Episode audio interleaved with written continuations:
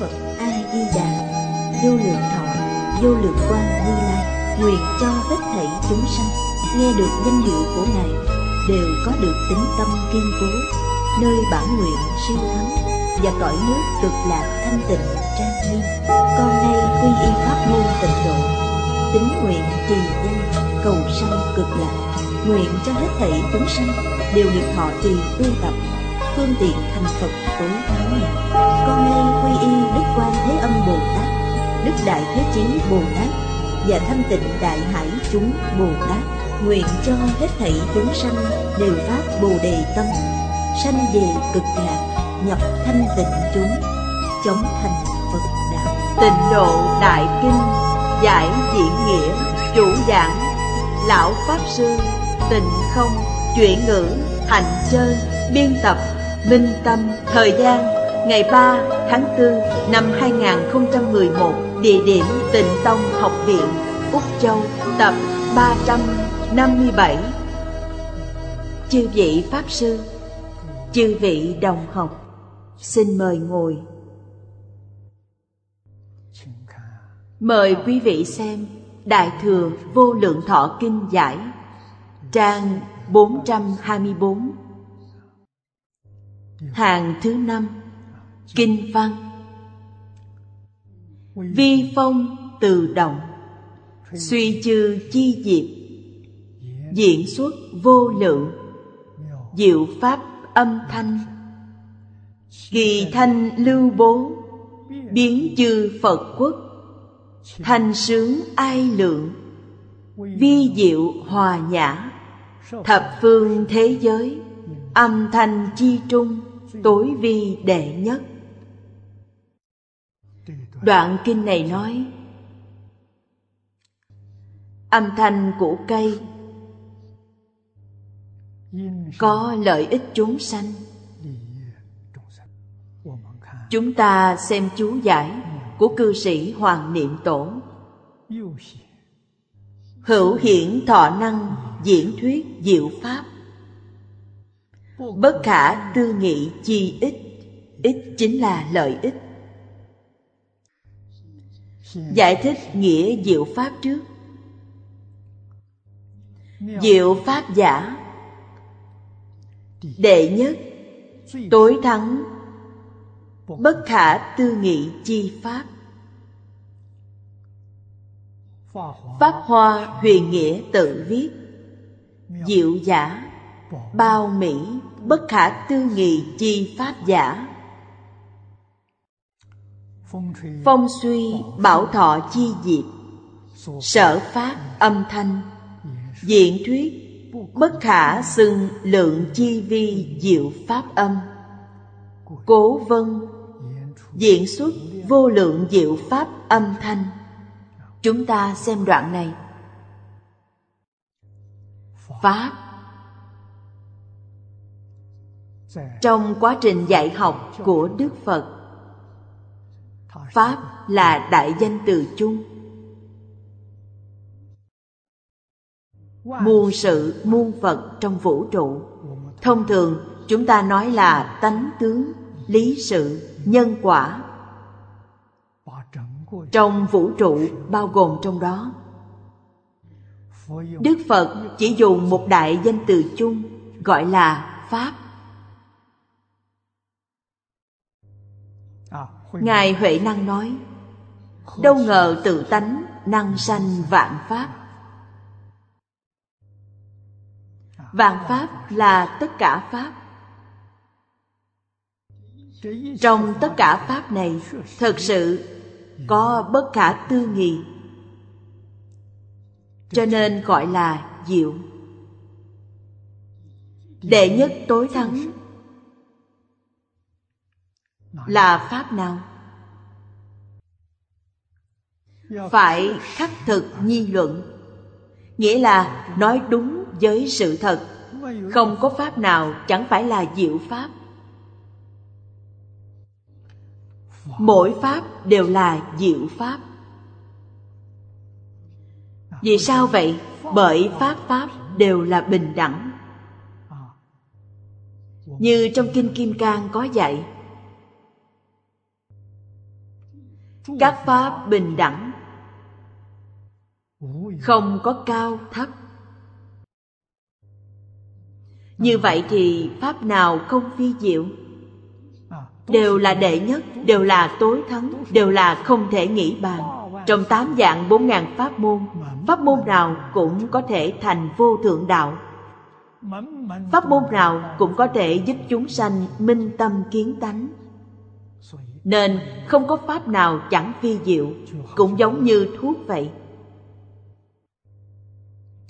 Quý vị đến tiệm thuốc, chúng ta dùng thuốc bắc để ví dụ. Dược liệu rất nhiều, phẩm loại vô số. Mỗi loại thuốc đều có thể trị bệnh. Chỉ cần trị lành bệnh thì gọi đó là diệu pháp. Chúng sanh có 8 vạn 4.000 bệnh, Đức Phật có 8 vạn 4.000 loại thuốc. Phật Pháp chính là dược liệu để trị bệnh cho chúng sanh. Nhưng thuốc này phải trị đúng bệnh mới có thể hết bệnh. Nếu dùng sai, không những không hết bệnh mà bệnh càng thêm nặng.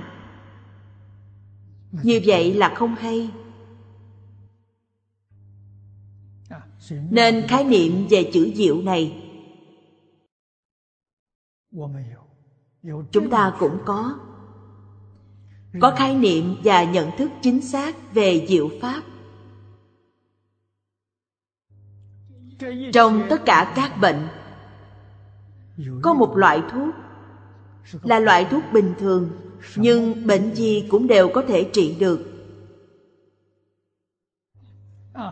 Không đúng bệnh cũng không sao, cũng không có hại. Thuốc này là phi diệu trong phi diệu. Tục ngữ có câu vạn linh cao, vạn ứng cao. Nó không có tác dụng phụ.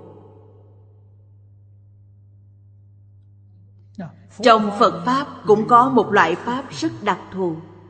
Diệu Pháp này chính là niệm Phật.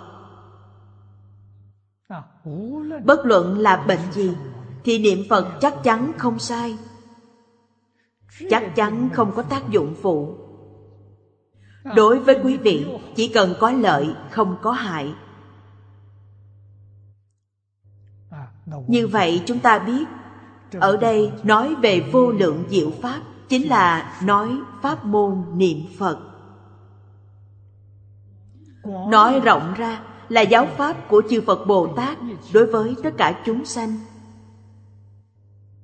cũng là chỉ cho việc dạy học. Nội dung, lý luận và phương pháp dạy học tất cả đều nằm trong một chữ Pháp này. Nên ở đây có cách nói đơn giản nhất là đệ nhất tối thắng, bất khả tư nghị. Chúng ta nhìn thấy câu này sẽ nghĩ đến câu phát tâm Bồ Đề, một lòng chuyên niệm. Ngày nay xã hội động loạn, quá mức. Phải nói như thế nào đây? Hoàn toàn thoát tự. Tự là thứ lớp, nghĩa là hoàn toàn không tuân theo thứ lớp, rất loạn. Tại sao không tuân theo thứ lớp? Vì không có người dạy. Trong xã hội ngày nay cũng không có ai dám dạy. Cho nên xã hội động loạn, chúng sanh thật đáng thương. Quả báo họ chiêu cảm được chính là đại thiên tai.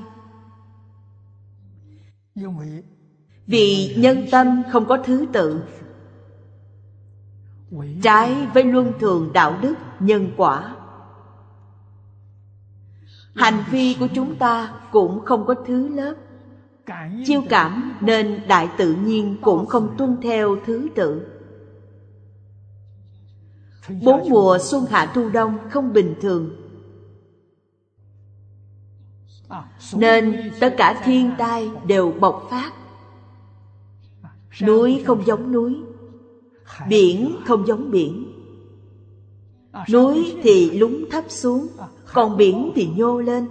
Đây chính là thoát tự,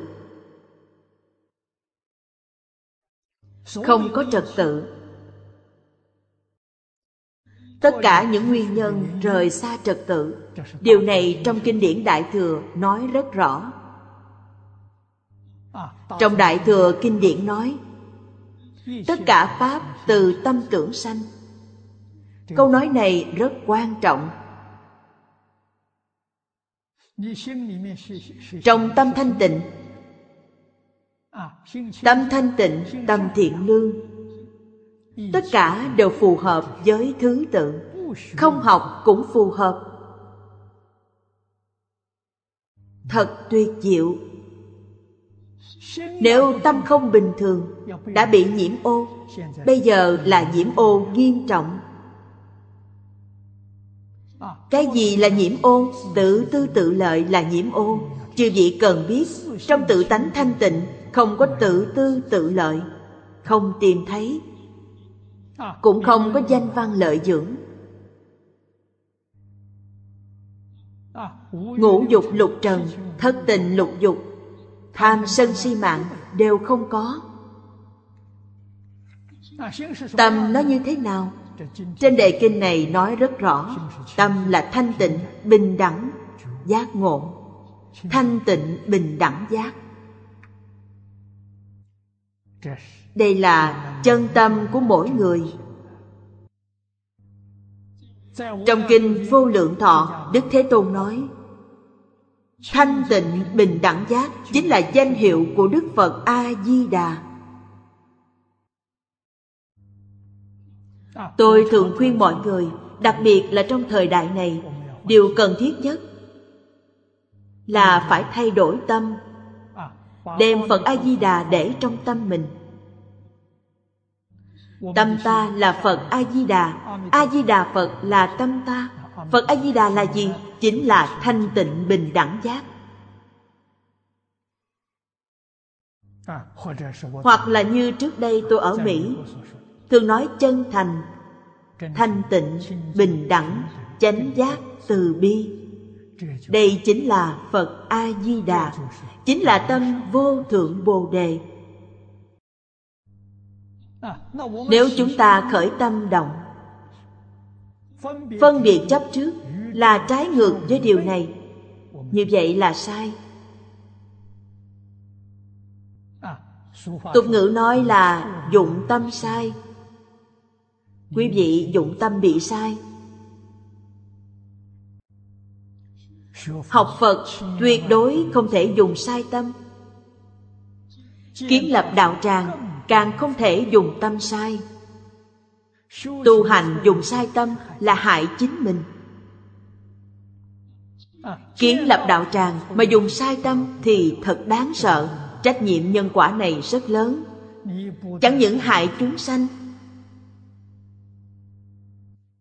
mà còn dẫn dắt đại chúng sanh vào trong tà pháp. Đó không phải là chánh pháp, mà là mang trọng tội phá hoại chánh pháp.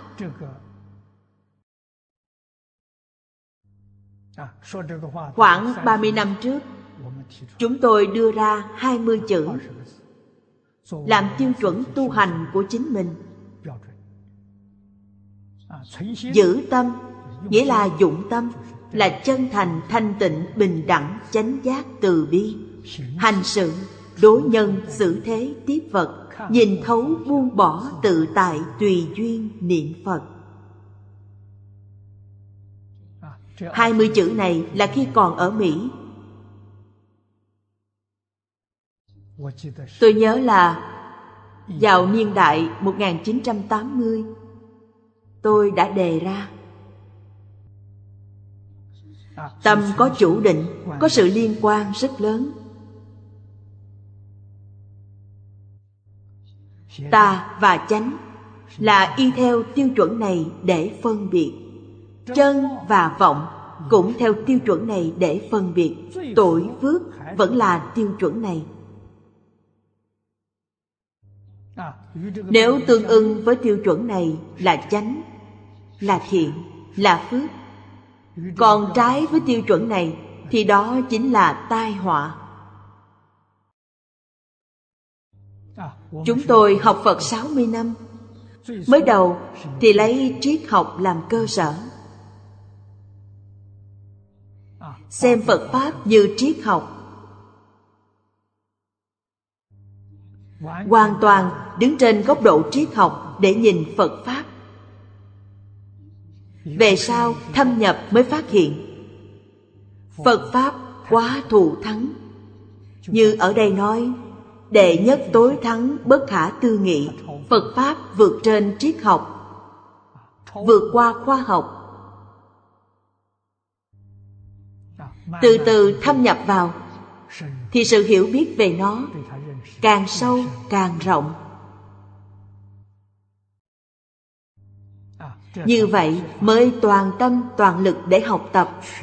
Thì ra Phật Pháp hay đến như vậy. Đáng tiếc ở thế gian rất ít người nhận biết được giá trị của nó.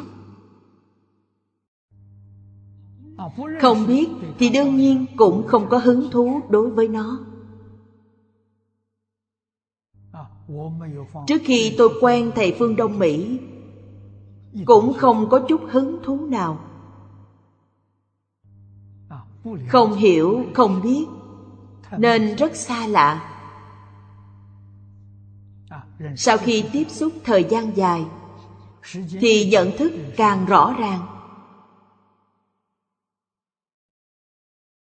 càng sâu rộng. 60 năm mới lãnh ngộ thấu triệt. Trong 8 vạn 4 ngàn pháp môn nào đơn giản nhất, dễ nhất, ổn thỏa nhất, nhanh nhất và thành tựu cao nhất? Không có gì qua được bộ kinh Vô Lượng Thọ này. Phương pháp tu học không có gì hơn trì danh niệm Phật. Thế xuất thế gian pháp đều bỏ hết, không cần bất cứ thứ gì, chỉ cần một bộ kinh Vô Lượng Thọ và câu danh hiệu Phật này. Nó có thể giúp chúng ta đến thế giới Cực Lạc gặp Phật A Di Đà. Vãng sanh đến thế giới Cực Lạc gặp Phật A Di Đà thì tất cả pháp trong biến pháp giới, hư không giới đều đạt được. Một pháp môn này đạt được thì tất cả pháp môn đều đạt được. Vì sao vậy? Vì tất cả pháp môn đều từ tự tánh biến hiện ra. Tất cả pháp không rời tự tánh. Ở thế gian này chúng ta không minh tâm kiến tánh được.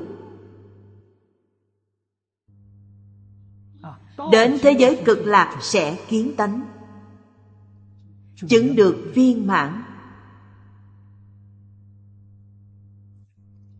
Đây là con đường nhanh nhất trong các con đường. Cho nên Tịnh Tông lại được gọi kính trung, kính hữu kính. Con đường tắt trong Phật Pháp là Đại Thừa. Đại Thừa là con đường tắt. Thiền Tông là con đường tắt trong Đại Thừa, nên gọi là kính trung kính. Tịnh Độ là con đường nhanh nhất trong Thiền Tông, nên nói kính trung kính hữu kính. Đây chính là vô thượng diệu pháp. Chúng ta phải hiểu cho rõ ràng. Chư vị tổ sư đã nói như vậy. Nếu chúng ta có hoài nghi thì cần phải chứng minh. Các ngài nói như vậy có đúng chăng? Có thực tế chăng? Có thể tin tưởng được chăng? Chúng tôi đã dùng mấy mươi năm công phu để chứng minh. Chẳng những chư vị tổ sư trong nhà Phật chứng minh cho chúng ta, mà hiện tại các nhà khoa học phương Tây cũng đã chứng minh. Thật không thể nghĩ bàn. Chúng ta y theo phương pháp này tu hành, không cần thời gian dài, 5-3 năm hoặc 8-10 năm là đủ. Có thể chứng được cảnh giới này, để chúng ta tự mình chứng. Như vậy sẽ không còn hoài nghi.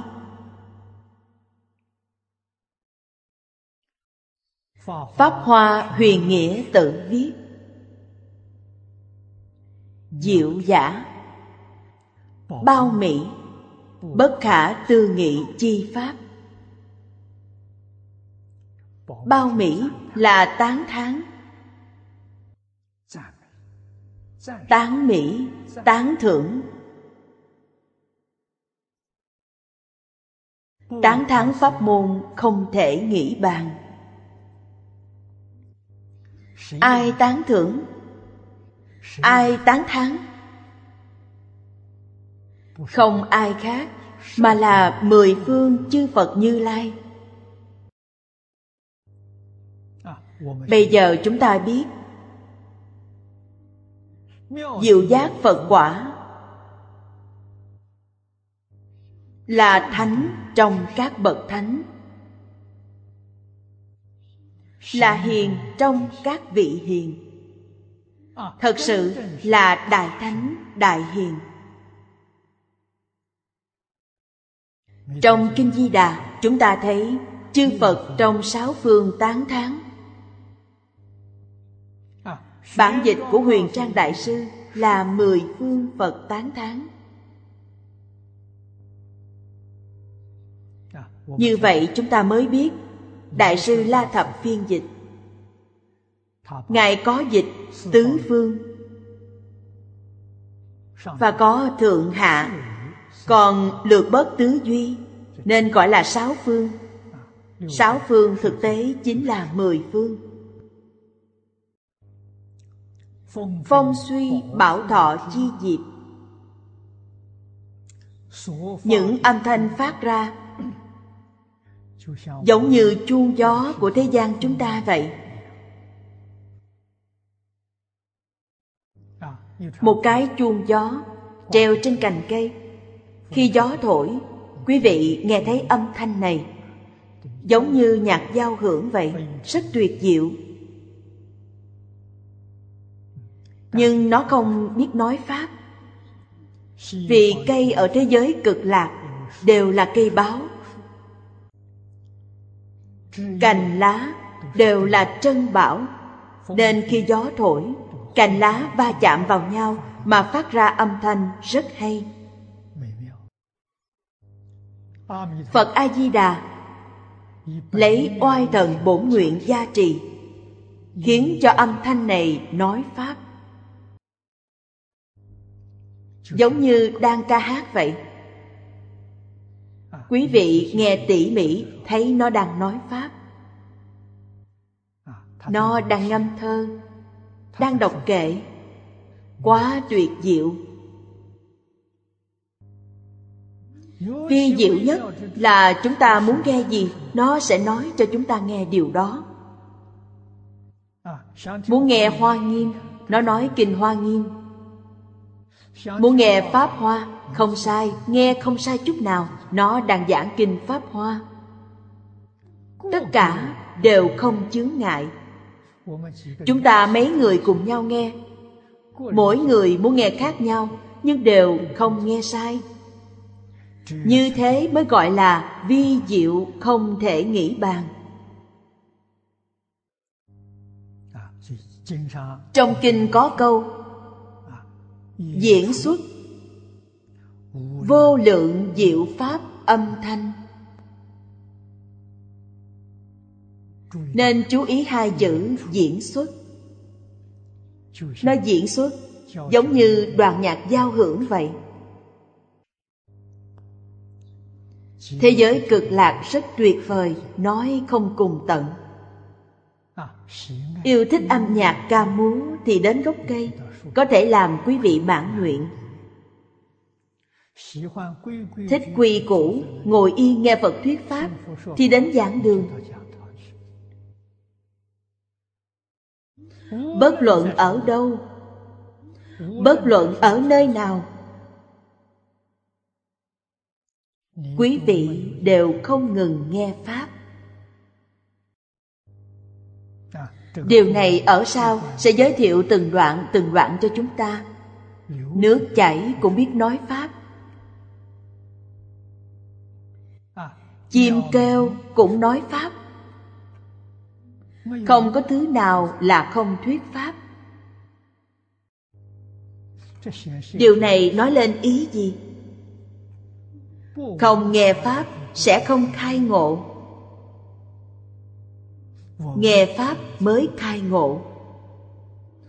Sau khi đại triệt đại ngộ thì chúc mừng quý vị, quý vị đã trở về Thường Tịch Quang, đã chứng được cứu cánh viên mãn. Cõi thật báo trang nghiêm được ví như nghiên cứu sở trong Phật giáo. 41 vị Pháp Thân Đại Sĩ là nghiên cứu sinh, có lớp thạc sĩ, có lớp tiến sĩ. Tam Hiền Vị là lớp thạc sĩ, Thập Địa là lớp tiến sĩ. Cõi phương tiện hữu dư ví như đại học. Cõi phàm thánh đồng cư được ví như trung tiểu học.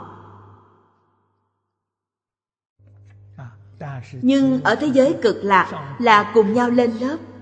Điều này tuyệt diệu không sao nói được. Người này không trở ngại người kia. Mỗi người nghe Phật nói pháp chính là môn cá nhân mình muốn học. Chúng ta biết thế giới cực lạc giảng kinh thuyết pháp chắc chắn không có sách giáo khoa, không dùng sách. Thầy giảng pháp đều là từ trong tự tánh hiển lộ ra. Học sinh hấp thụ cũng hấp thụ từ tự tánh. Không có một pháp nào không trở về tự tánh. Tự tánh có thể sanh ra vạn pháp. Tự tánh vốn tự đầy đủ. Đàm Sư viết: thử thành phi Phật sự, yên khả tư nghị. Âm thanh ở thế giới cực lạc, thanh là đối với nhĩ căn.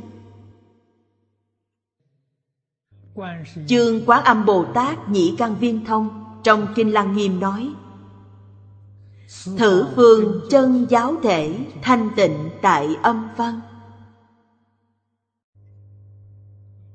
Quán Âm Bồ Tát nghe âm thanh mà cứu khổ. Âm thanh khổ nạn của chúng sanh Ngài đã nghe được, nên Ngài đưa bàn tay ấm áp ra để cứu giúp. Phương pháp giúp đỡ của Ngài có vô lượng vô biên.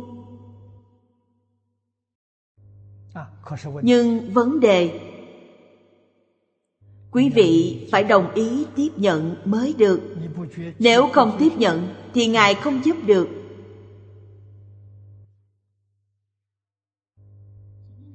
Tiếp nhận bằng cách nào? Chân thành, cung kính. Ấn Quang Đại Sư nói: một phần thành kính thì có thể tiếp nhận một phần. 10 phần thành kính có thể tiếp thu 10 phần. Bồ Tát bố thí bình đẳng. Pháp bố thí, tài bố thí, vô úy bố thí đều là bình đẳng. Tiếp nhận bao nhiêu là do cá nhân mỗi người. Căn tánh chúng sanh bất đồng, thiện căn phước đức nhân duyên không giống nhau, nên tiếp nhận lợi ích cũng không giống nhau. Tất cả đều ở mình, nên tự mình phải tu cho thật tốt, phải đầy đủ những điều kiện để tiếp nhận chư Phật Bồ Tát.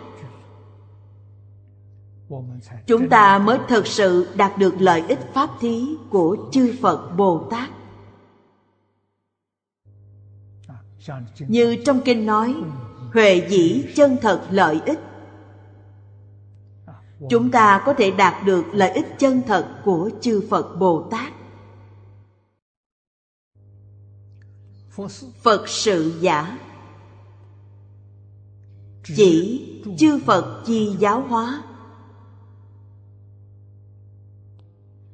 Tốt nhất là ở đây thêm vào một chữ chánh, chỉ chư Phật chi giáo hóa. Đây gọi là Phật sự. Hiện nay danh từ Phật sự này bị mọi người hiểu sai. Như thế nào gọi là Phật sự? Pháp hội là Phật sự, tụng kinh bái sám là Phật sự. Như vậy là sai. Trong kinh điển nói Phật sự là dạy học, hóa là dạy học thành tựu. Dùng phương pháp dạy học khiến cho người tiếp thu dạy học. Hóa mê thành ngộ, hóa ác thành thiện, hóa phàm thành thánh. Đây gọi là hóa. Hóa là dạy học thành tựu. Mục tiêu dạy học đã đạt được. Đối với hàng thượng thượng căn, tiêu chuẩn là hóa phàm thành thánh. Đối với hàng trung căn là hóa mê thành ngộ. Đối với hàng hạ căn là hóa ác thành thiện. Cho nên Phật giáo là giáo dục của Đức Phật, nó không phải là tôn giáo. Điều này chúng ta nhất định phải hiểu cho rõ ràng. Nếu không, chúng ta học Phật sẽ học sai, học lệch lạc, học tà ngụy. Học lệch lạc là học tiểu thừa, không thiên lệch là đại thừa. Học tà ngụy là học những điều trái ngược với Phật Pháp, không phải Phật Pháp mà tự cho là Phật Pháp. Điều này trong Phật Pháp cũng rất nhiều.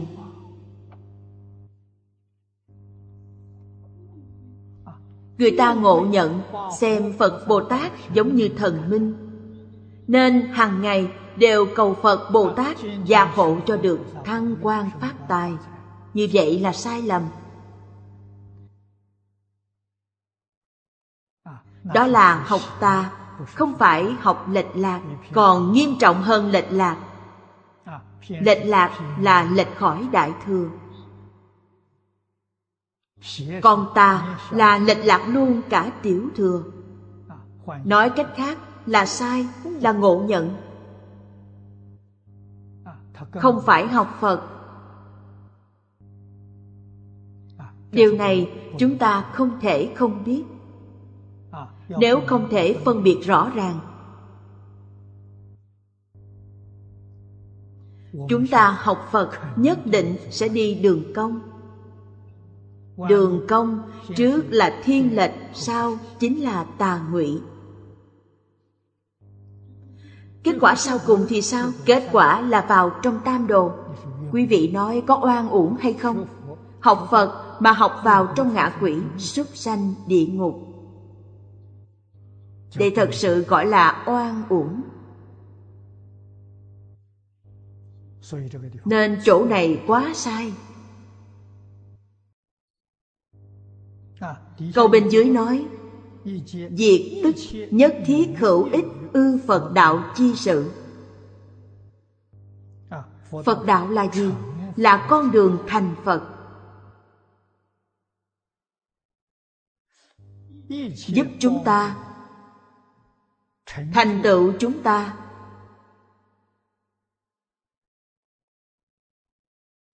Hướng đến Phật đạo. Việc thành Phật đạo chính là làm Phật sự.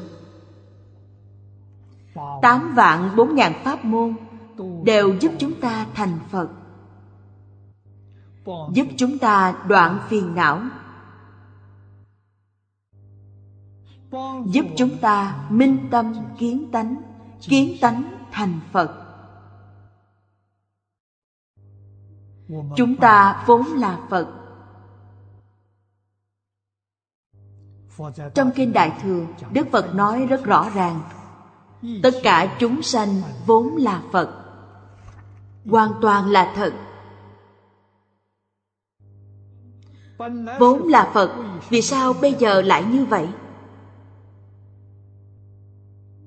Một câu nói của Đức Phật đã nói rõ hết thảy. Vì vọng tưởng chấp trước mà không thể chứng được. Ngày nay chúng ta ra nông nổi này, nguyên nhân là gì? Là vọng tưởng, phân biệt, chấp trước. Vọng tưởng thông thường trong kinh điển Đại Thừa nói là vô minh phiền não.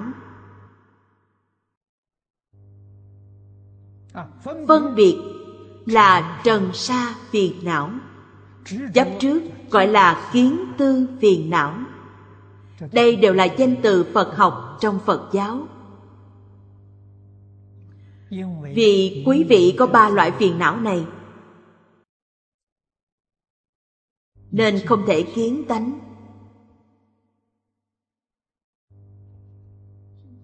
Tánh có tồn tại hay không? Có. Tuy có nhưng không nhận ra nó, không nhìn thấy nó, vì quý vị đã mê. Quý vị không biết tánh ở đâu, cũng không biết tánh rất đáng quý. Trong tự tánh có trí huệ viên mãn. Tuy mê nhưng trên thực tế vẫn khởi tác dụng. Tác dụng méo mó, tác dụng sanh biến hóa. Biến thành điều gì? Biến thành phiền não. Vô lượng vô biên trí huệ biến thành vô lượng vô biên phiền não. Sự việc chính là như vậy. Đức năng của chúng ta cũng đã thay đổi. Biến thành như thế nào? Biến thành tạo nghiệp. Quả báo chúng ta là cõi thật báo trang nghiêm. Nay đã thay đổi, biến thành luân hồi lục đạo, biến thành khổ báo trong tam đồ. Sao lại thay đổi? Là thức biến. Như thế nào gọi là thức? Thức chính là vọng tưởng, phân biệt, chấp trước. Có những thứ này, nó sẽ biến chất, biến thành luân hồi lục đạo, biến thành tam đồ, biến thành địa ngục. Khi nào giác ngộ? Sau khi giác ngộ thì địa ngục không còn, lục đạo không còn, Cao hơn nữa thì 10 pháp giới cũng không còn. Như vậy thì chúc mừng quý vị đã trở về tự tánh. Quý vị ở trong cõi thật báo trang nghiêm, tuy đã trở về với tự tánh, nhưng tập khí vô minh vẫn chưa đoạn. Nếu tập khí đoạn rồi thì cõi thật báo cũng là giả, cũng không có, chỉ có một cái là thật. Cõi thường tịch quang là thật.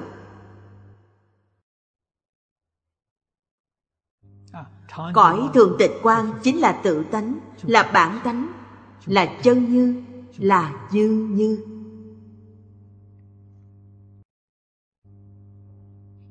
Trong cõi thật báo có 41 địa vị là thập trụ, thập hành, thập hồi hướng, thập địa và đẳng giác. Còn diệu giác thì sao?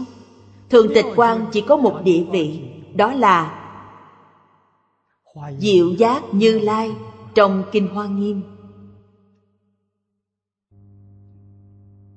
Thật sự bình đẳng. Đức Phật A Di Đà dạy cho chúng ta phương pháp thật tuyệt diệu, chính là rốt ráo niệm một câu A Di Đà Phật.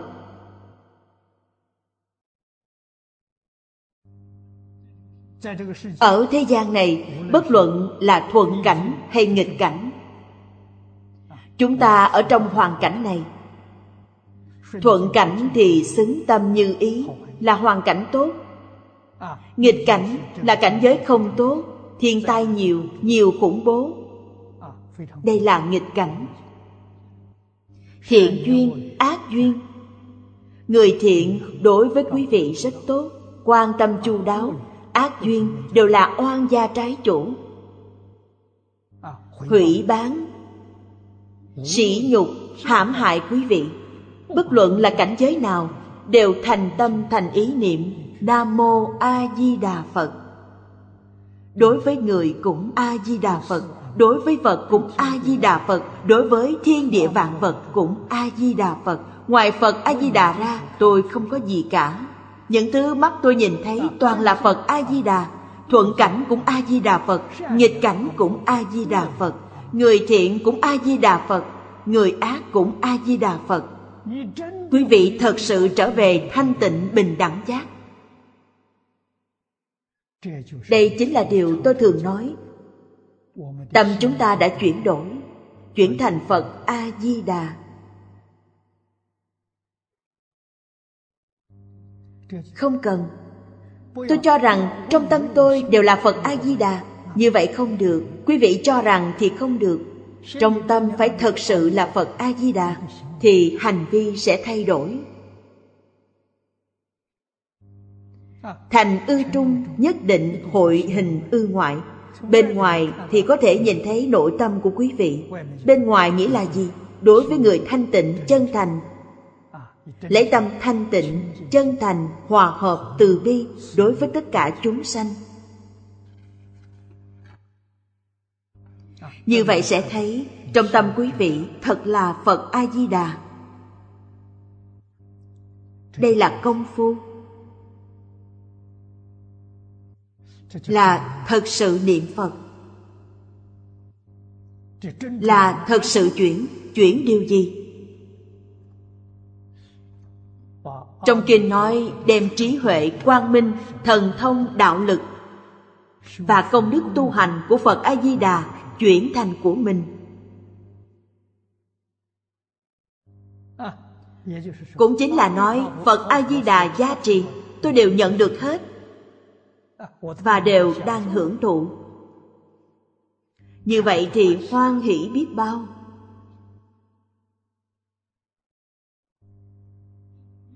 Chưa chuyển được thì Phật A-di-đà nhất định gia trì. Việc gia trì này xưa nay chưa từng gián đoạn, nhưng chúng ta chưa bao giờ nhận ra, chưa bao giờ được hưởng thụ. Nếu nói có một chúng sanh tạo ngũ nghịch thập ác, chúng sanh đọa địa ngục A Tỳ mà Phật A-di-đà không gia trì, thì bổn nguyện của Ngài không viên mãn. Mặc dù đọa địa ngục A Tỳ, nhưng khi ánh sáng của Phật chiếu đến họ, Phật A Di Đà gia trì họ. Nhưng vì sao? Vì nghiệp chướng của họ quá nặng. Họ nhận được nhưng không nhận ra được giá trị, nên không hưởng thụ được. Như vậy thì nhận được cũng như không nhận được.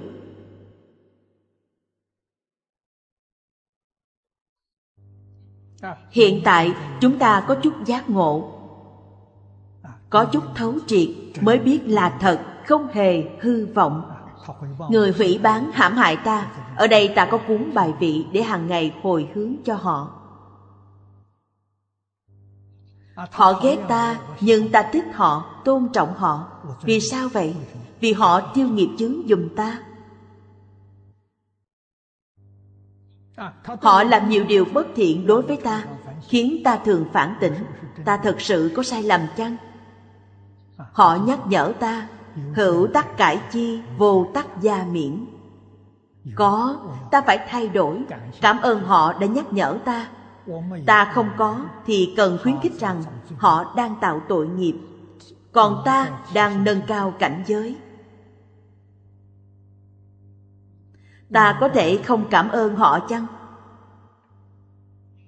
Sau đó quý vị sẽ hiểu tại sao nhẫn nhục tiên nhân lại cảm ơn vua Ca Lợi. Chính là đạo lý này. Không có vua Ca Lợi cắt thân thể, chính Ngài cũng không biết. Sự nhẫn nhục Ba La Mật của Ngài có được viên mãn hay không, chính Ngài cũng không biết. Điều này giống như kiểm tra vậy. Vua Ca Lợi là thầy giáo kiểm tra bài, kiểm tra rồi thì thông qua. Tuy đây là đề mục rất khó nhưng đã thông qua. Quý vị nghĩ xem, hoan hỷ biết bao, nên phải cảm ơn thầy. Thầy không phải có thiện ý đến giúp quý vị, nâng cao quý vị. Họ không có ý này. Họ thật sự muốn hại và hủy nhục quý vị. Đó là họ đang tạo nghiệp. Họ đang tạo nghiệp. Nhưng Bồ Tát thì được nâng cao cảnh giới,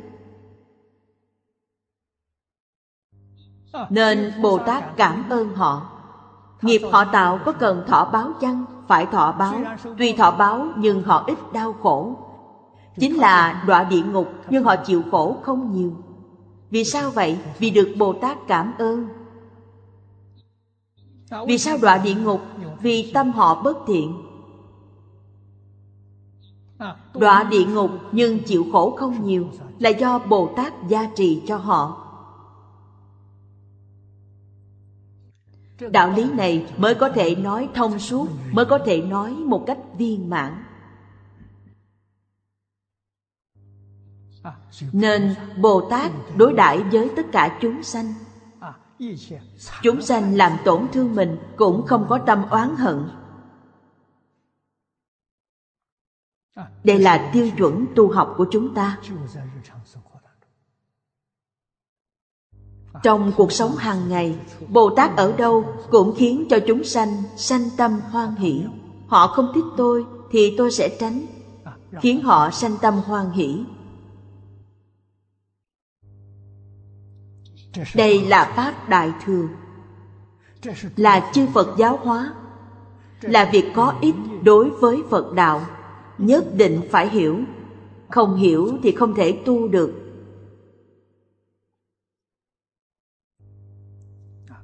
Đây chính là nói về Phật sự. Bên dưới chú giải của cụ Hoàng Niệm Tổ cũng rất hay.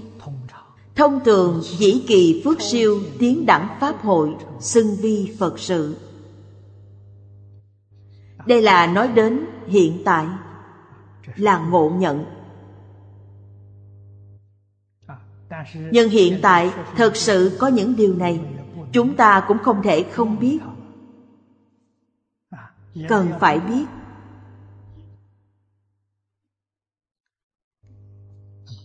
Cực lạc quốc độ là Phật sự chân chánh. Thọ phát âm thanh năng tác Phật sự. Phật sự này là giáo hóa đại chúng, khai ngộ đại chúng. Đây là Phật sự. Trong Kinh Pháp Hoa nói, khai thị ngộ nhập.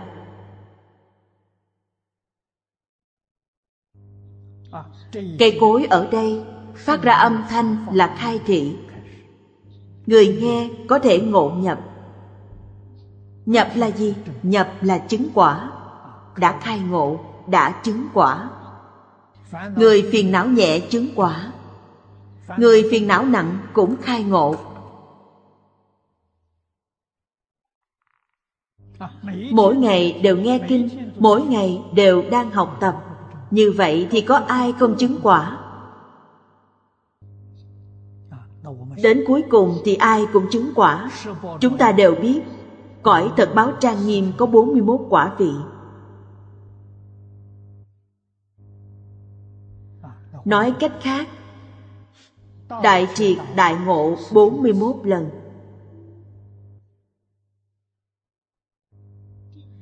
Chứng quả vị Bồ Tát 41 lần. Sau khi được sơ quả thì chứng nhị quả. Hàng nhị quả thì chứng tam quả. Hàng tam quả chứng tứ quả.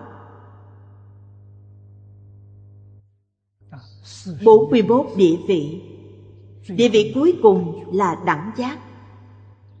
Đẳng giác vẫn còn khai ngộ, và tiếp tục chứng quả là diệu giác. Diệu giác không còn trong cõi thật báo. Diệu giác thì ở cõi thường tịch quang. Bây giờ chúng ta có thể hiểu rõ ràng điều này.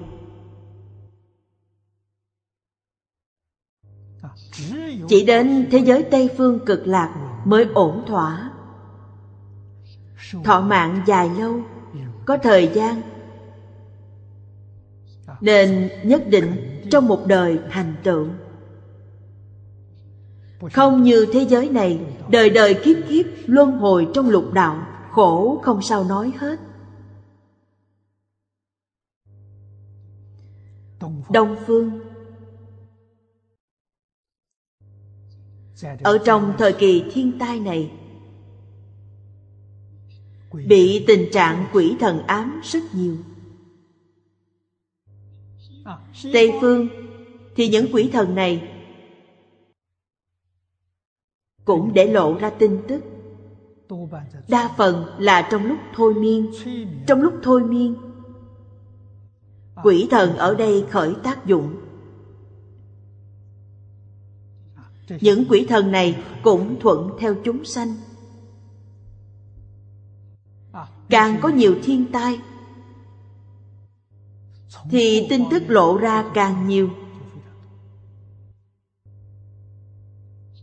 Từ nhiều phương tiện, hiện nay chúng ta có nhiều công cụ khoa học, cách truyền bá tin tức khoa học kỹ thuật cao. Nên hương linh để lộ ra những tin tức. Chúng ta cũng chưa coi trọng nó. Nếu một khi đại thiên tai xảy ra, như người ta phát hành bộ phim năm 2012, cho thấy tất cả văn minh khoa học đều bị hủy diệt. Điện thoại bàn không có, di động cũng không, tivi cũng không. Tin tức ngoài 20 dặm chúng ta đều không biết. Lúc này như cổ nhân nói là ma thuật. Họ thông với thần linh. Loại tin tức này sẽ rất nhiều. Trong đó không nhất định đều là thiện, cũng có rất nhiều ác quỷ bày trò, giả mạo Phật Bồ Tát, giả mạo thần tiên đến báo tin cho chúng ta. Thật sự có điều này. Lúc đó chúng ta phải làm thế nào? Khi đó sẽ có một hiện tượng rất tự nhiên, nghĩa là người tâm chân chánh thì có cảm ứng với Phật Bồ Tát, người tâm tà thì có cảm ứng với ma quỷ. Chúng ta thấy từ xưa đến nay, hiện tượng này phổ biến khắp trong và ngoài nước. Chánh với chánh tương ưng, tà với tà tương ưng. Cho nên chánh tâm thành ý hết sức quan trọng. Ý phải thành, tâm phải chánh, thì tà môn ngoại đạo sẽ không xâm nhập được. Thực tế mà nói thì họ cũng rất tôn trọng quý vị. Quý vị là chánh nhân quân tử, không thể dễ dàng mạo phạm được.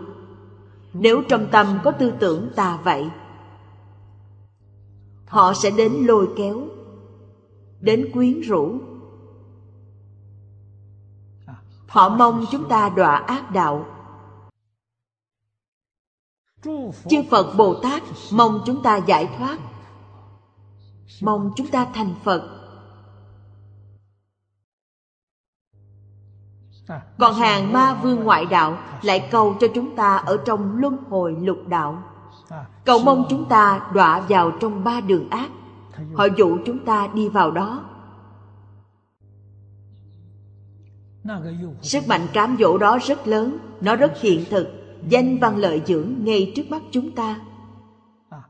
Người xưa nói danh cao lợi nhiều. Quý vị có thể không động tâm sao?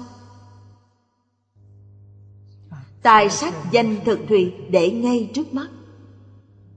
Nếu không động tâm thì tâm quý vị mới có thể đạt được sự chân chánh.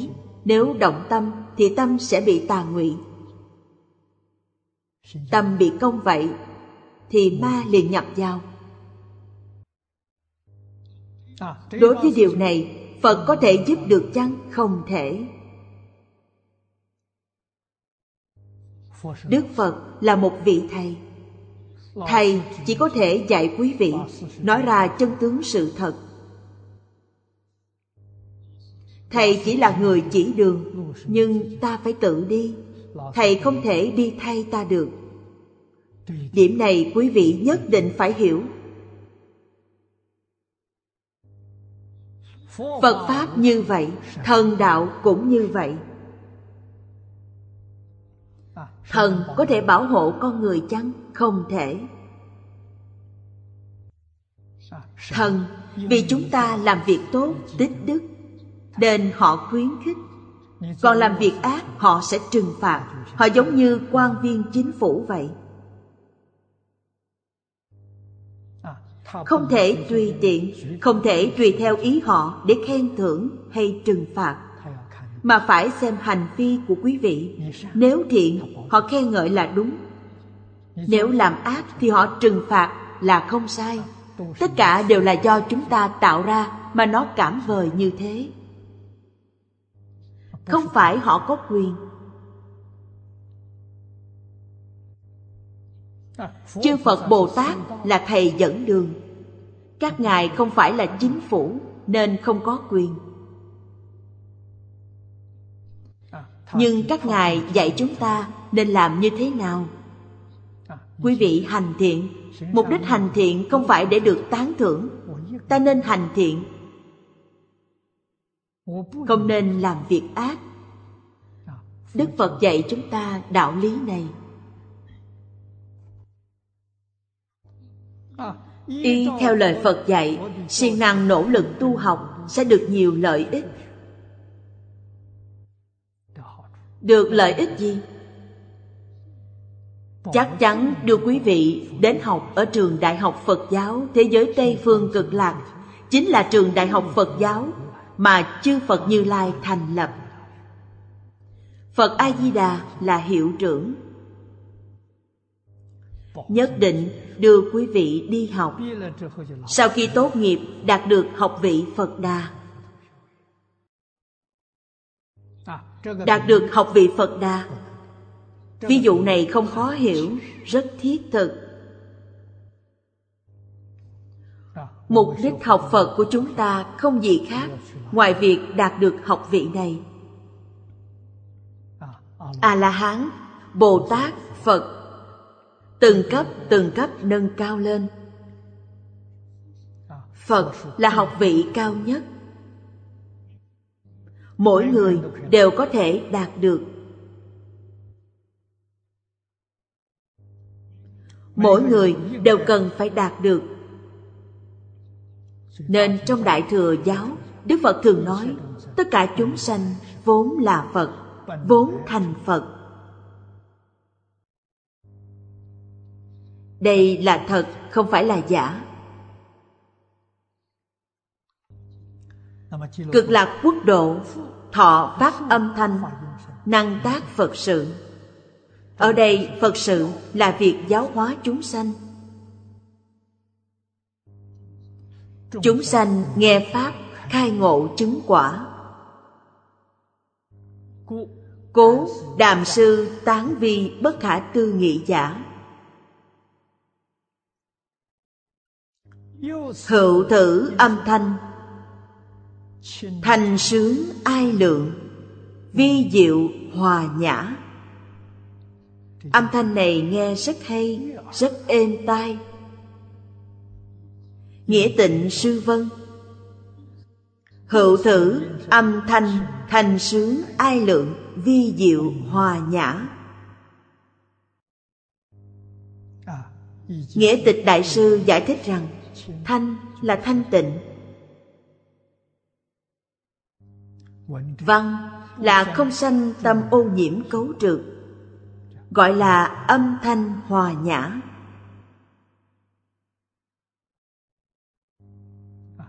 Thời xưa âm nhạc, ca vũ, hí kịch, hiện nay gọi là văn nghệ diễn xuất. Trong đó bao gồm hát sướng nghệ thuật. Trung Quốc gọi là đại cổ thư. Đều phải tuân thủ nguyên tắc chung. Điều này Khổng Tử nói gọi là tư vô tà. Quý vị diễn xuất khiến người nghe, người xem không khởi tư tưởng tà ngụy,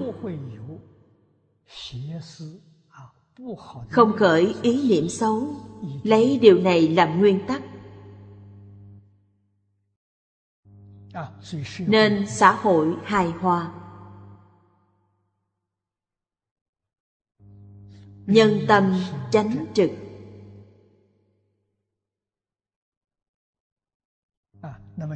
Còn hiện nay biểu diễn tương phản 180 độ với tiêu chuẩn của người xưa. Người diễn chỉ sợ không thể dẫn khởi tư duy tà ngụy của con người. Họ lấy điều này là mục tiêu. Không đáng sợ sao được. Mọi thứ biểu diễn đều hy vọng khơi gợi sát đạo dâm vọng trong nội tâm của quý vị. Như vậy xã hội làm sao không loạn?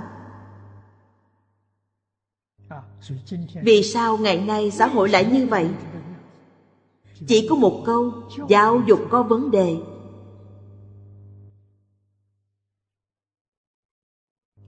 Nên đã dạy hư con người.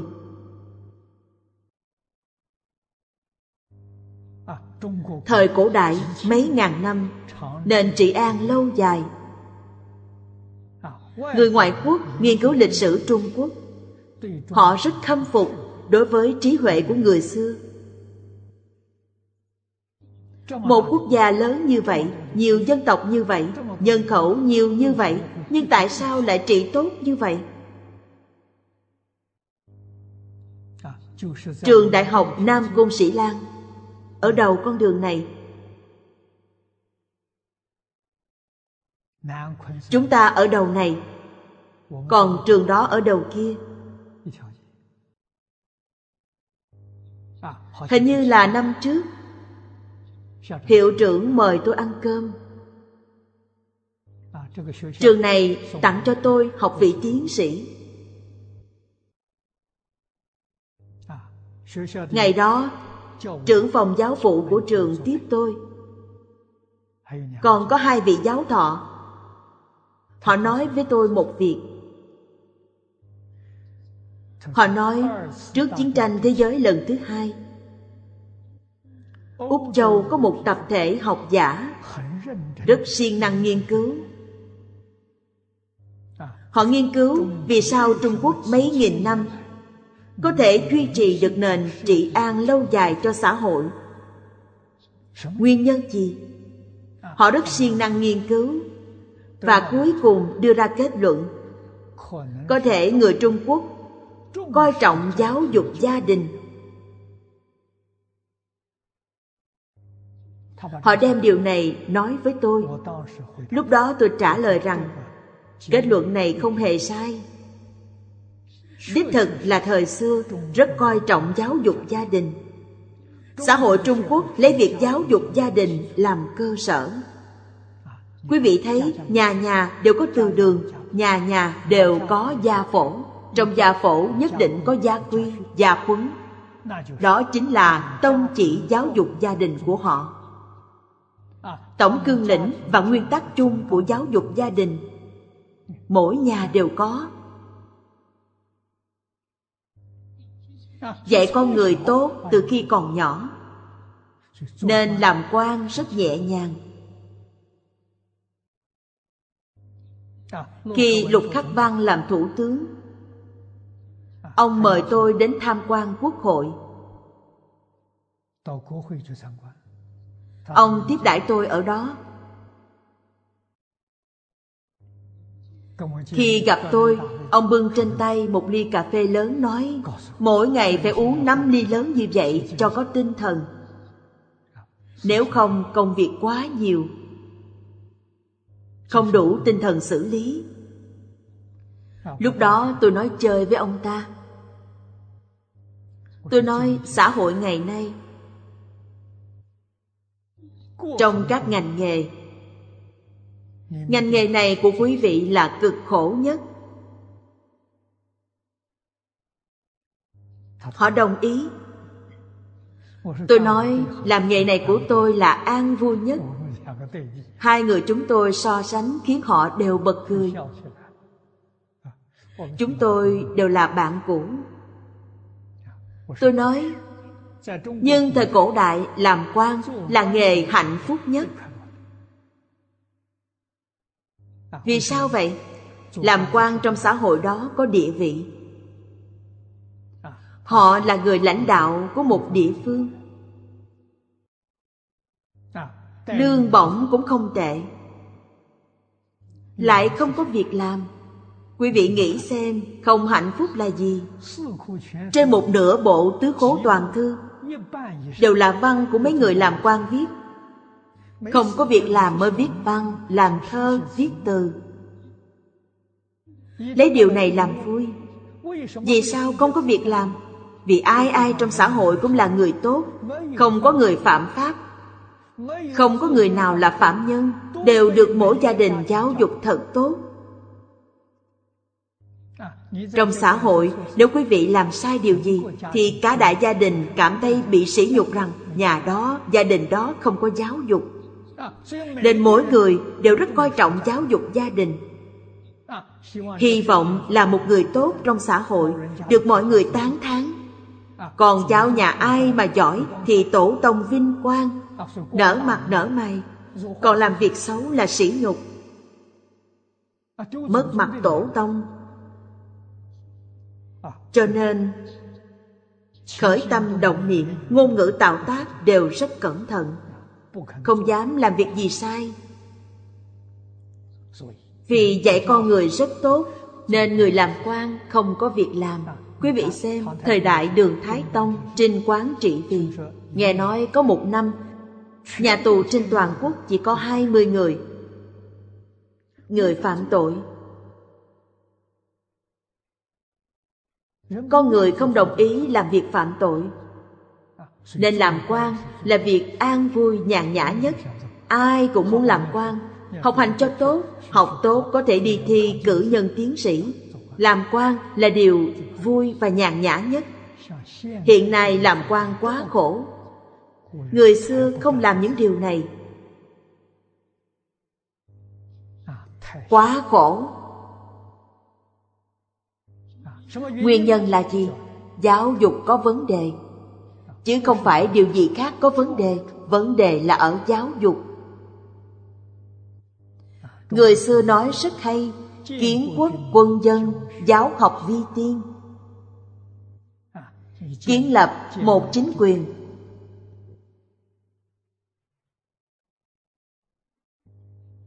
lãnh đạo nhân dân cả nước, thì điều gì quan trọng nhất là giáo dục. Dạy học là việc làm trước tiên. Cho nên từ xưa đến nay, việc giáo dục đặt ở vị trí đầu tiên. Nói cách khác, mỗi bộ phận cơ cấu của chính phủ đều phục vụ cho nền giáo dục, nên thời đại mới được hưng thịnh. Hiện nay giáo dục để ở cuối cùng, còn công thương xí nghiệp để vị trí đầu tiên. Đây là gì? Đây là sự tranh giành tất yếu của con người. Mọi người đều tranh đua, tranh giành thì xã hội sẽ động loạn. 2.500 năm trước, Mạnh Tử gặp Lương Huệ Vương đã nói rất rõ ràng: không thể đem lợi ích để ở hàng đầu. Lợi để ở hàng đầu thì trên dưới giao tranh vị lợi. Mọi người đều tranh giành vị lợi, thế thì quốc gia này rất nguy hiểm. Xã hội hiện nay là như vậy. Điều này 2.500 năm trước Mạnh Tử cũng đã nhìn thấy. Đem luân lý đạo đức đặt ở hàng đầu thì mọi người sống nhường nhau. Họ không tranh giành mà nhường nhau. Nên trẻ em từ nhỏ đã học nhường nhịn. Lớn hơn một chút thì biết khiêm nhường, khiêm tốn. Khi thật sự có học vấn thì lễ phép. Người xưa nhường đến cùng, không tranh. Nhường nhịn có bị thiệt thòi chăng? Tuyệt đối không bị thiệt. Nên cần phải tin nhân quả. Số mạng có thì nhất định có. Trong số mạng không có thì dùng phương pháp gì cũng không đạt được. Dùng thủ đoạn bất chánh đạt được cũng là số mạng có. Như vậy không phải là oan uổng ư? Sai. Thật là sai lầm trầm trọng, hoàn toàn sai.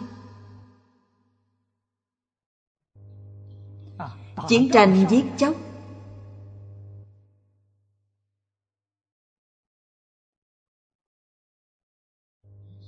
đó là quả báo trong địa ngục. Ở tương lai, danh lợi mà quý vị đạt được là số mạng quý vị có. Bất luận dùng thủ đoạn gì, tất cả đều là số mạng có. Nhưng thủ đoạn không chính đáng thì sẽ tạo tội nghiệp. Mà còn như thế nào, lợi ích mà quý vị đạt được bị giảm sút. Ví dụ, số mạng quý vị có 100 ức, nhưng nếu dùng thủ đoạn không chính đáng thì chỉ đạt được 50 ức. Đã cảm thấy quá nhiều rồi, nhưng thật ra đã tổn thất một nửa. Quý vị nghĩ xem, oan uổng biết bao, đáng tiếc biết bao. Làm người không nên dùng thủ đoạn không chính đáng, không được lừa gạt. Lừa gạt làm tổn hại chính mình rất lớn. Đức Phật dạy chúng ta làm sao để đạt được của cải. Trong số mạng có. Tại sao số mạng quý vị có? Vì trong quá khứ tu bố thí, nên trong đời này được của cải. Nếu số mạng không có, sẽ không đạt được. Mấy năm trước, tôi giảng kinh ở Hồng Kông, có quen một vị cư sĩ tên là Trần Lãng. Năm trước đã qua đời. Tuổi tác khoảng bằng tôi. Ông ta nói với tôi, mãi sau này tôi mới biết, quan hệ của ông ta và Lý Gia Thành rất tốt. Ông ta nói, Lý Gia Thành là người sáng, người triều sáng, 30 tuổi đến Hồng Kông buôn bán. Mới đến đã gặp được. Ông ta là người xem tướng, rất giỏi xem phong thủy.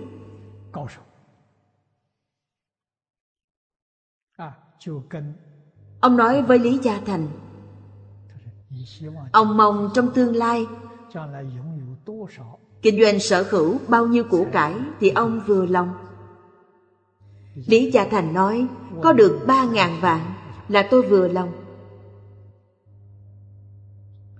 Trần Lãng nói, ông không chỉ có bấy nhiêu đó đâu. Số của ông tài sản đầy nhà. Bất luận ông làm ngành nghề nào cũng được lợi. Tương lai ông giàu nhất Hồng Kông.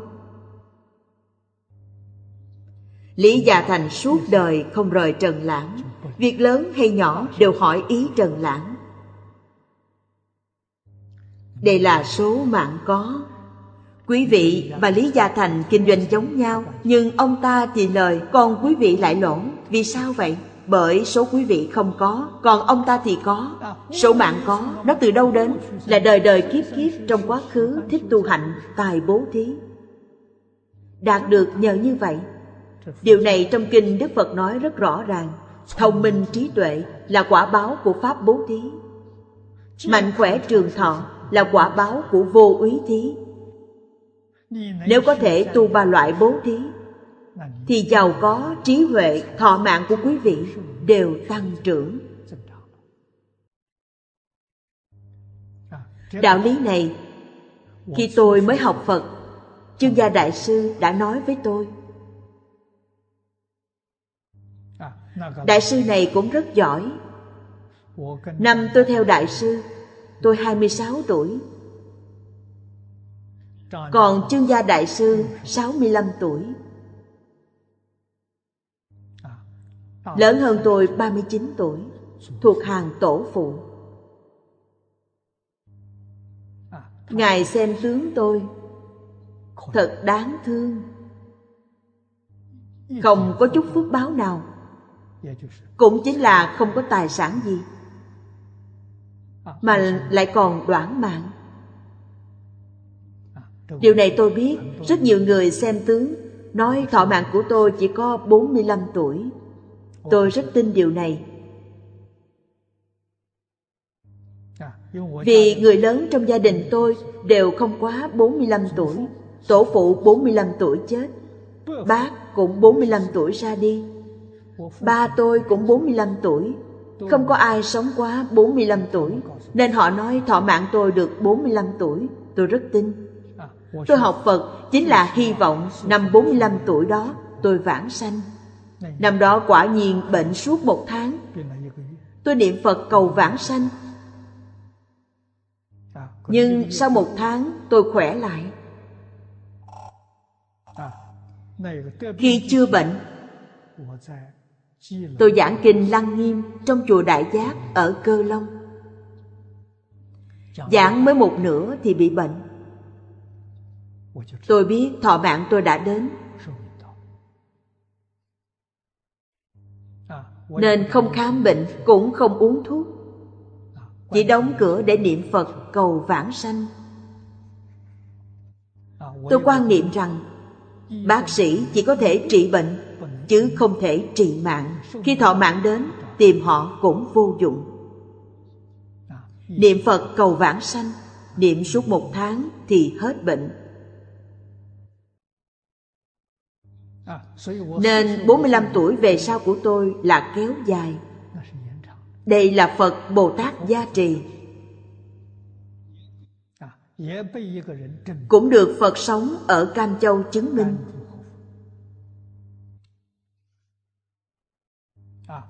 Ông cũng là học trò của Chương Gia Đại Sư, lớn hơn tôi 10 mấy tuổi. Có lần gặp được trong Pháp hội Nhân Vương Hộ Quốc. Ông tìm tôi nói chuyện và nói với tôi. Ông nói, Tịnh Không Pháp Sư, khi không có ông, chúng tôi đều nói chuyện về ông. Tôi nói, Nói về tôi điều gì? Ông ta nói, chúng tôi nói về con người của ông. Có chút thông minh trí tuệ, nhưng rất tiếc là không có phước báo, lại bị đoản mạng. Tôi nói điều này không cần phải lo ngại, tôi biết rất rõ. Nói trước mặt tôi cũng được, tôi đều có thể tiếp nhận. Ông ta nói, Pháp Sư những năm gần đây, lúc đó tôi đã giảng kinh khoảng 10 mấy năm, đã 12, 13 năm. Công đức giảng kinh của Pháp Sư rất lớn, nên đã thay đổi vận mệnh. Ông ta nói, phước báo của Pháp Sư chính là tài nguyên, giống như ống nước máy vậy, nó cứ chảy mãi không ngừng. Bây giờ thọ mạng của Pháp Sư rất dài. Ông ta nói với tôi điều này. Sự việc này sau khi tôi ở Mỹ cũng được một người coi tướng chứng minh. Tôi đem điều này nói với ông ta. Ông ta coi giùm tôi và nói Phật sống Cam Châu nói rất đúng. Sự thật thọ mạng của Pháp Sư chỉ có 45 tuổi, nhưng đã kéo dài, thật sự là trường thọ. Ông ta nói của cải của Pháp Sư là không, chính Pháp Sư không hưởng thụ một phần nào. Tất cả đều làm việc công ích từ thiện. Ông ta nói điều này rất tốt, của cải này rất tốt. Nếu tự mình hưởng thụ thì của cải này sẽ không tốt. Chính mình không hưởng thụ một phân, một hào nào mới đúng. Cho nên quan niệm suốt đời không có tài sản. Tôi tuyệt đối không cầu. Tôi cũng không hy vọng người khác đưa tiền cho tôi. Đưa tiền cho tôi còn phải suy nghĩ tiền này nên dùng thế nào để cho họ có phước. Không thể làm sai nhân quả, phải lo lắng đủ điều.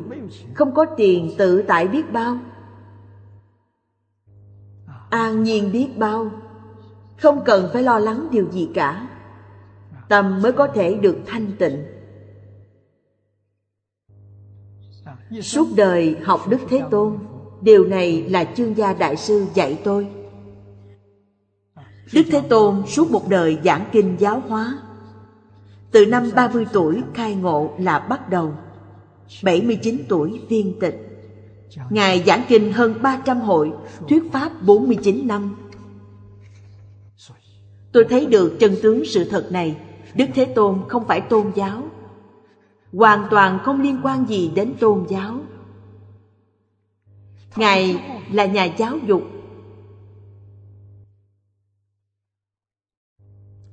hoàn toàn tương đồng với Khổng lão phu tử và Mạnh phu tử.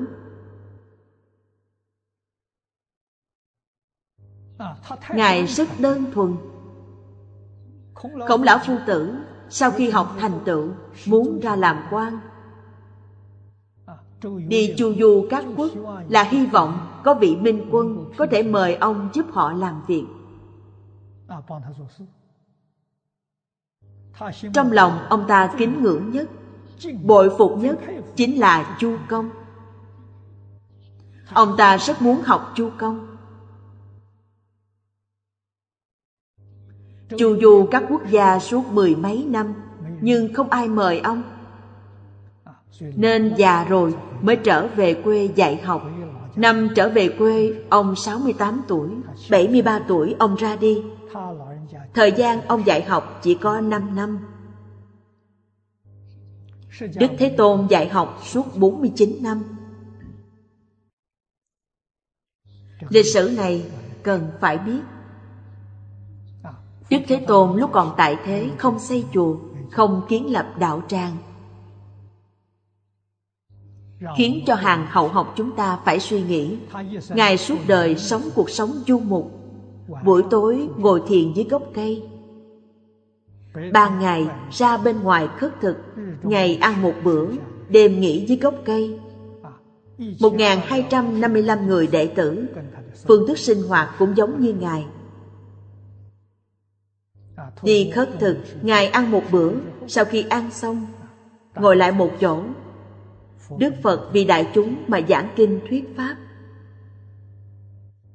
Chúng ta tin rằng ngoài chúng đệ tử tháp tùng, còn có chúng đến tham gia đột xuất. đột xuất đến tham gia, tôi tin rằng nhân số không ít hơn chúng tháp tùng. Tính như vậy thì đoàn thể này của Đức Thế Tôn phải là gần trên dưới 3.000 người. Một đoàn thể lớn như vậy, hàng ngày dạy học, không có ngày nào nghỉ. Dạy học, nghiên cứu, thảo luận, chia sẻ, làm những công việc này, lấy điều này làm vui và không thấy mệt mỏi. Nên dùng thái độ học thuật ngày nay để nhìn. Đức Thế Tôn là một nhà giáo dục xã hội. Nội dung dạy học bao hàm hết tất cả. Điều gì Ngài cũng có thể dạy, cái gì cũng có thể giảng. Có hỏi là có đáp. Tất cả những nghi vấn khó giải đến đâu, Ngài cũng đều giải đáp được hết. Thật là một nhà đại giáo dục. Đại vị của Ngài, dùng cách nói như hiện nay, thì Ngài là một nhà giáo dục thiện nguyện, dạy về giáo dục xã hội đa nguyên văn hóa. Ngài không thu học phí. Khổng Tử còn thu một ít học phí, tiền trả công cho thầy. Đức Thế Tôn không thu học phí. Sống nhờ vào khất thực, vô cùng đơn giản. Điều này đã lưu lại cho hàng hậu học chúng ta một tấm gương rất tốt. Chúng ta cần nên học tập. Đạo tràng dạy học đơn giản là được. Sức khỏe của con người hiện nay không bằng cổ nhân. Thời đại Đức Thế Tôn, quý vị nghĩ xem, đêm đến nghỉ dưới gốc cây.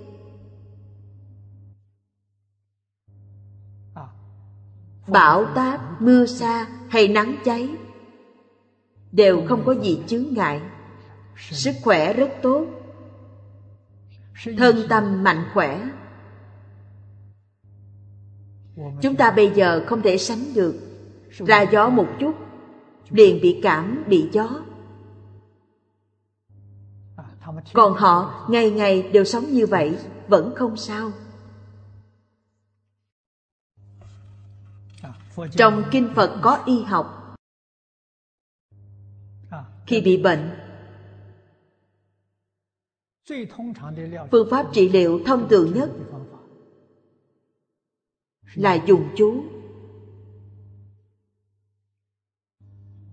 Điều này có căn cứ khoa học chăng? Có. Quý vị thấy, thông thường là dùng cách xoa bóp, không cần dùng y dược.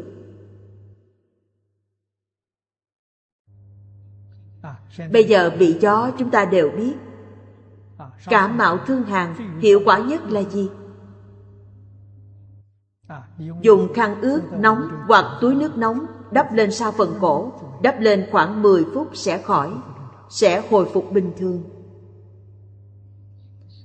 Tống được khí hàn ra ngoài thì cảm mạo không còn, không cần dùng thuốc. Thần chú là cao nhất, chú ngữ là dùng âm thanh. Nơi khí quản này, chỗ nào bị giữ khí lạnh, âm thanh đó rất chuẩn. Âm thanh phát ra làm chấn động khí quản này, nó liền mở ra, vấn đề đã được giải quyết. Dùng âm thanh. Nên trong kinh điển những thần chú trị bệnh này rất nhiều. Bây giờ niệm không có linh nghiệm như vậy. Vì sao? Điều đó cần phải truyền khẩu. Âm thanh phải chính xác. Âm thanh này dài hay ngắn, nó phải đánh trúng bộ vị. Sai một chút cũng không có hiệu quả. Cho nên dùng phương pháp này đến đời nhà Đường vẫn còn. Sau đời nhà Đường từ từ đã bị thất truyền. Nhất định phải truyền miệng. Dùng âm thanh làm chấn động. Nên gân cốt rất đau. Đau không phải là xương đau, cũng không phải đau thịt, mà là gân đau. Sợi gân nó mắc lại với nhau, làm nó giãn ra là không sao. Đau chỗ nào dùng phương pháp xoa bóp, làm nó giãn ra. Châm cứu là dùng kim, dùng phương pháp châm, nguyên lý giống nhau nhưng phương pháp không giống nhau. Hay nhất là dùng âm thanh niệm chú, tiện lợi mà bệnh gì cũng có thể trị. Đáng tiếc là hiện nay những người trị bệnh này không còn, tìm không thấy thầy giáo như vậy nên quý vị không học được. Nhưng có một nguyên tắc chung là tâm niệm đoan chánh, tâm phải tốt, không có ác niệm thì sẽ không bị bệnh.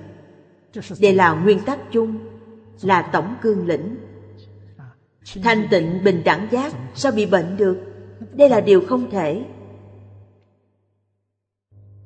Nên nắm bắt được tổng cương lĩnh này, siêng năng học tập thì thân tâm mạnh khỏe, không có phiền não, không có lo lắng, không có ác niệm.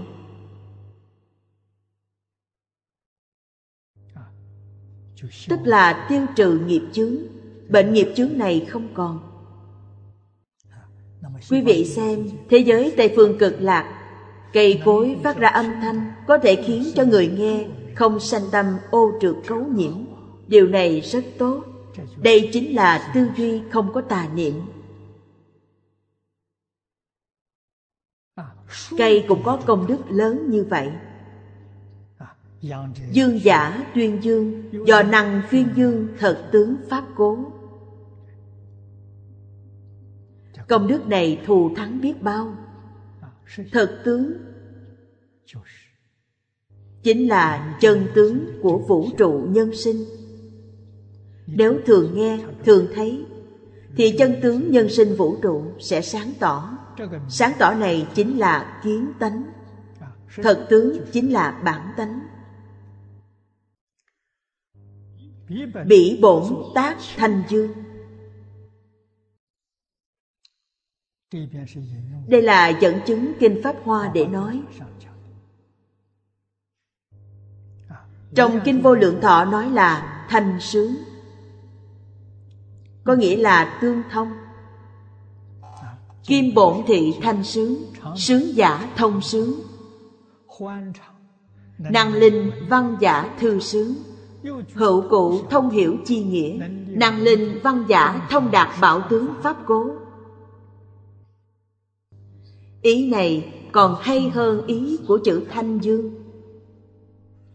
Ý của chữ sướng rất hay. Không những là nghe một cách thư thái, mà sau khi nghe rồi còn có thể giác ngộ được thật tướng, có thể giúp chúng ta khai ngộ. Ai giả bi ai, văn giả năng sanh đại bi tâm cố. Khi nghe có thể sanh tâm đại từ đại bi. Trong âm thanh này, trong âm thanh nhất định cũng tuyên dương những tin tức khổ nạn của chúng sanh trong tam đồ lục đạo. Sau khi nghe âm nhạc này, tự nhiên sanh khởi tâm lân mẫn. Chúng sanh có cảm, Bồ Tát liền có ứng.